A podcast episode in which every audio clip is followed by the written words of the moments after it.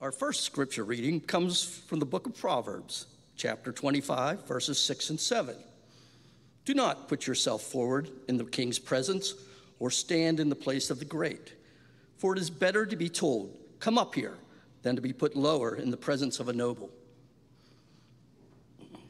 Our second reading comes from the Gospel from Luke, chapter 1, verses 7 through 14.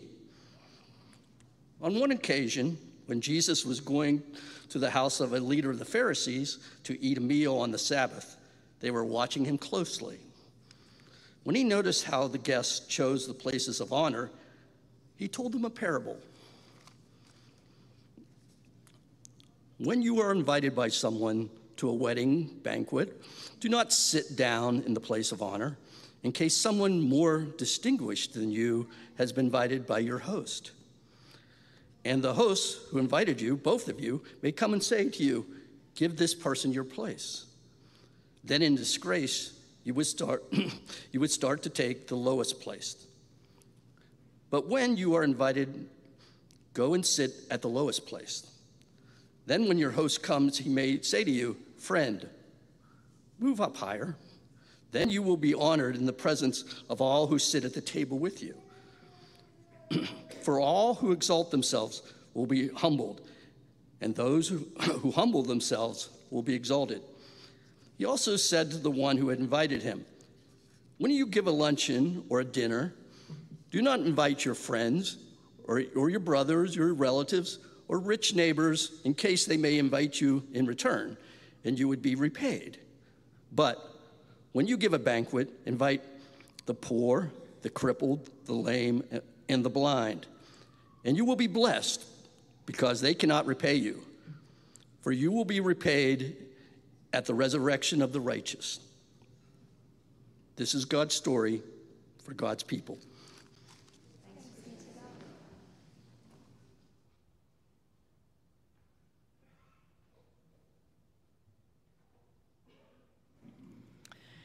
Let us pray. God, may the words of my mouth and the meditations in each of our hearts be acceptable to you, O God, our rock and our Redeemer. Amen. Last week, in the most recent sermon in the series, Understanding the Bible, Adam took us into the Newer Testament, to the Gospels, a word that literally means good news. The Gospels tell the story of Jesus, our rabbi, whom Christians confess is the Savior. As theologian William Placher reminds us, Jesus' name, probably something like Yehoshua in the language of his time, means the Lord saves. At the very beginning of the Newer Testament, page one of the first Gospel of Matthew, we get a sense of the importance of this name. As Placher points out, when an angel tells Joseph to give to his and his spouse Mary's son the name Jesus, for as Matthew writes, he will save his people from their sins. In other words, he will liberate God's human family from the separation caused by our breaking our part of God's eternal covenant with us. A covenant in which God promises, as we have been learning these past weeks, to be our God and that we will be God's people forever. So, how does Jesus, the Savior, save? As Adam lifted up last week, Jesus saves us through the whole course of his, I'm sorry. Through the whole course of his obedience to God and to that same covenant that God made. Jesus is obedient to the overarching law of God's covenant found in the Hebrew scriptures. In Deuteronomy, love the Lord your God with all your heart, all your being, and with all your strength. And in the book of Leviticus, love your neighbor as yourself. And in Mark's gospel, when questioned by the religious legal experts which of God's laws was the most important, Jesus responded by reciting these two. These two laws of loving, he said, are the greatest of all of God's commandments. Jesus saves, liberates us through laws of love, which heals and transforms everything. This is God's agenda from the very beginning. When God created the universe and looked at everything, looked at us and all creation, and said, This is all very good.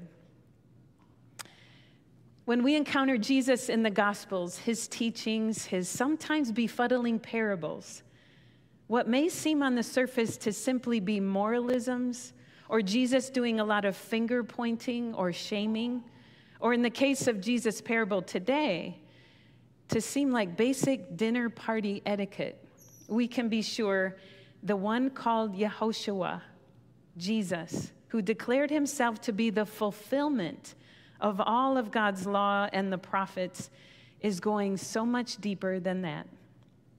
He is on God's search and rescue mission, after all, and He will go to the heart of the matter every time, leading with love, not with guilt or shame instilling, but on a mission to teach us how to lead with love, that all might be free, that we might be saved from the bondage of ourselves, the ways of the world, the trappings of our transactional society anything that leads us to our breaking our part of the covenant. Jesus is set on wooing us back home to God. When we approach the gospel of Jesus Christ, it seems to me a helpful question to keep before us is how am I being invited into love? How am I being invited to the greater giving and receiving of love? Today, we meet Jesus at the home of a leading Pharisee. This Pharisee has invited him to a Sabbath meal. And Luke tells us they were watching him closely. Many people watched Jesus. Some found him intriguing. Some, like the oppressed living at that time under Roman rule, found in him hope of God's coming realm of liberation.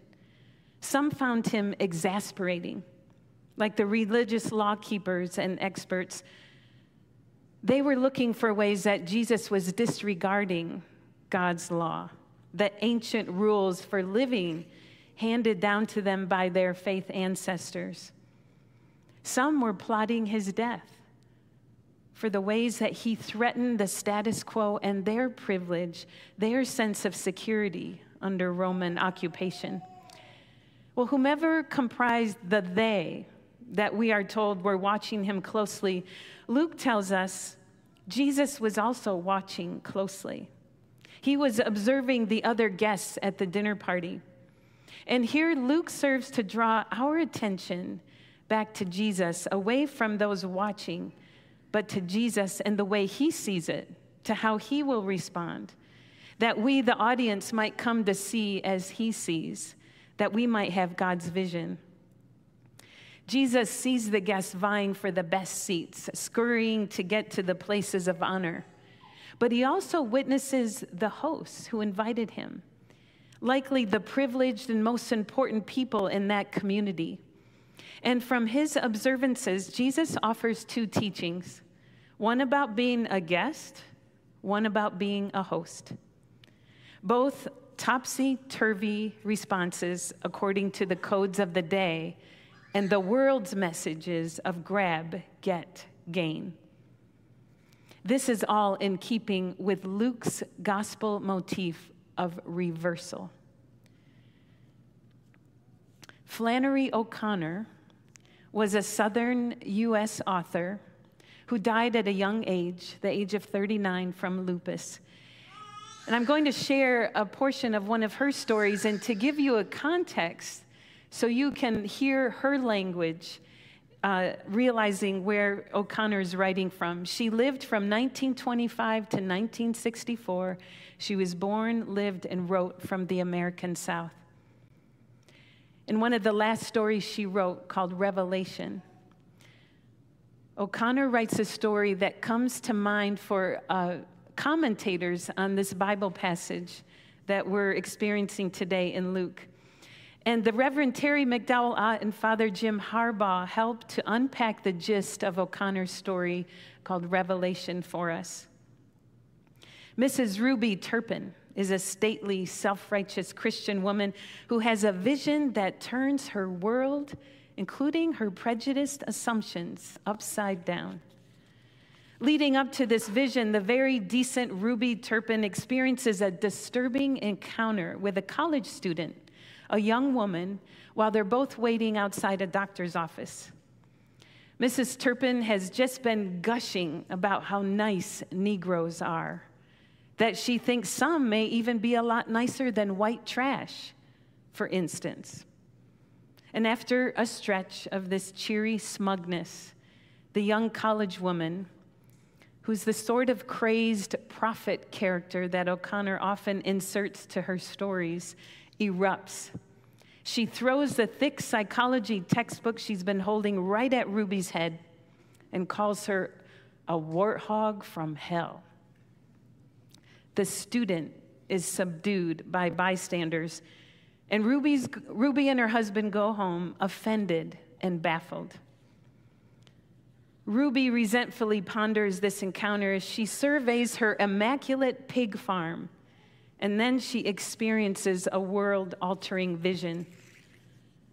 She sees a fiery streak in the dusk sky transform into a bridge from heaven to earth. Climbing the bridge, a vast horde of souls were rumbling to heaven. Souls that Mrs. Turpin had earlier judged as beneath her. Poor white folks climbed to heaven clean for the first time in their lives. Black laborers dressed in royal robes proceed to salvation and behind them, a bunch of freaks and lunatics shouting, clapping, leaping like frogs, all messily entering the glory of heaven. Bringing up the end of this procession, Mrs. Turpin recognizes herself, her husband, her people marching with dignity behind the others, accountable as they always had been for good order and common sense and respectable behavior. Confused, Mrs. Turpin sees the shocked and altered faces of her people as last in line to heaven as they see their esteemed virtues burn away in the lighting of the setting sun. At the Pharisees' dinner party scene in Luke, the behavior of the host and guests was proper and expected in that day under Roman hierarchical and the patronage system. Jesus knows this.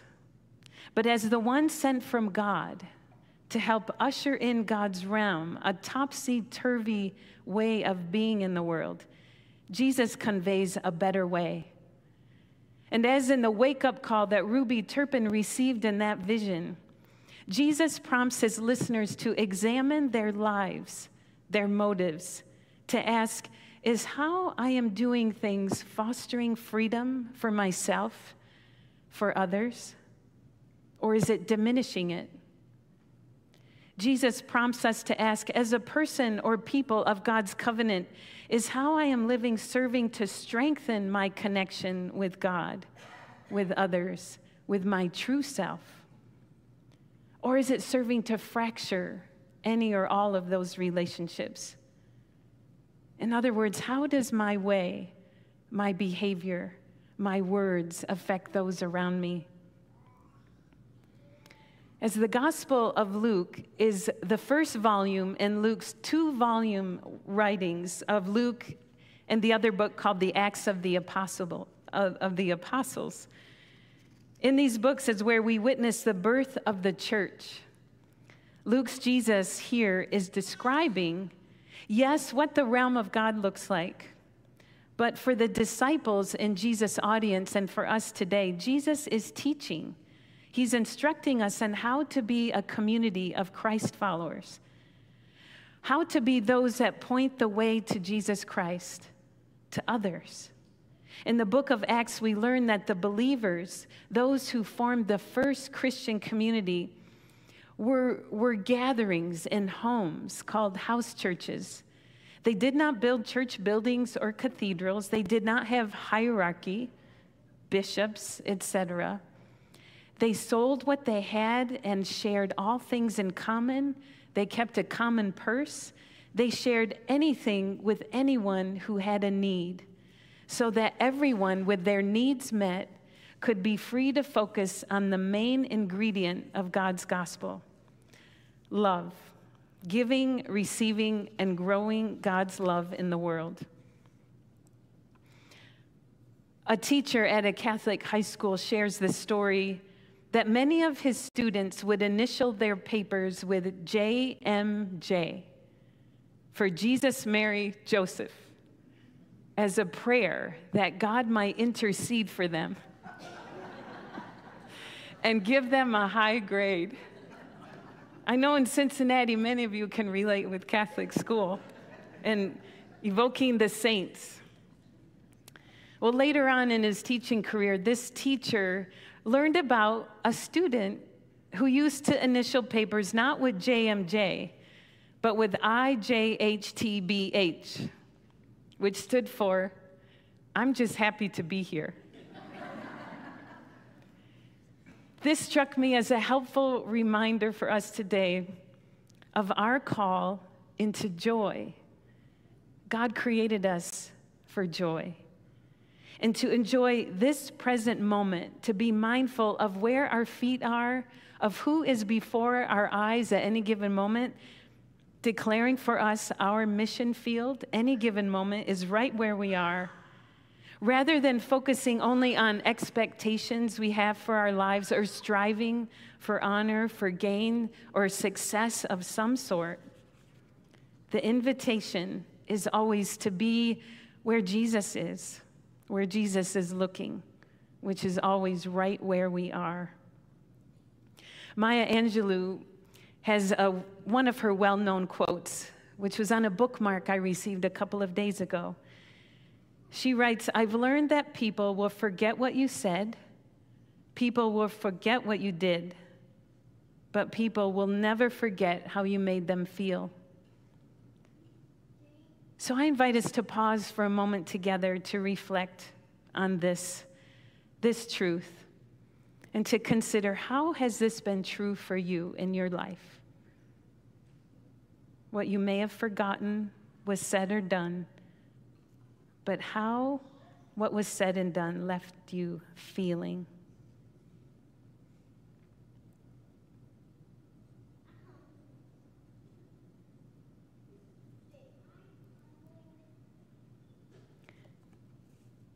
And now returning to those papers initialed IJHTBH.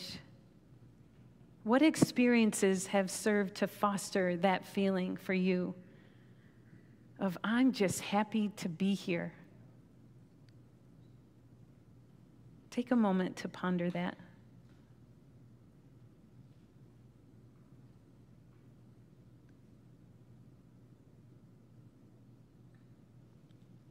And now consider the deeper invitation of Jesus' parables today.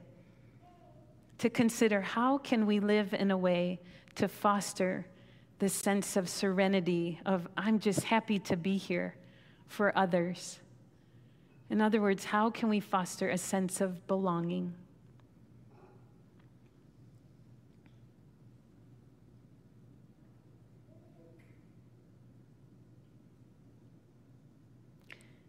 That's what Jesus was all about wanting to ensure people knew they belonged.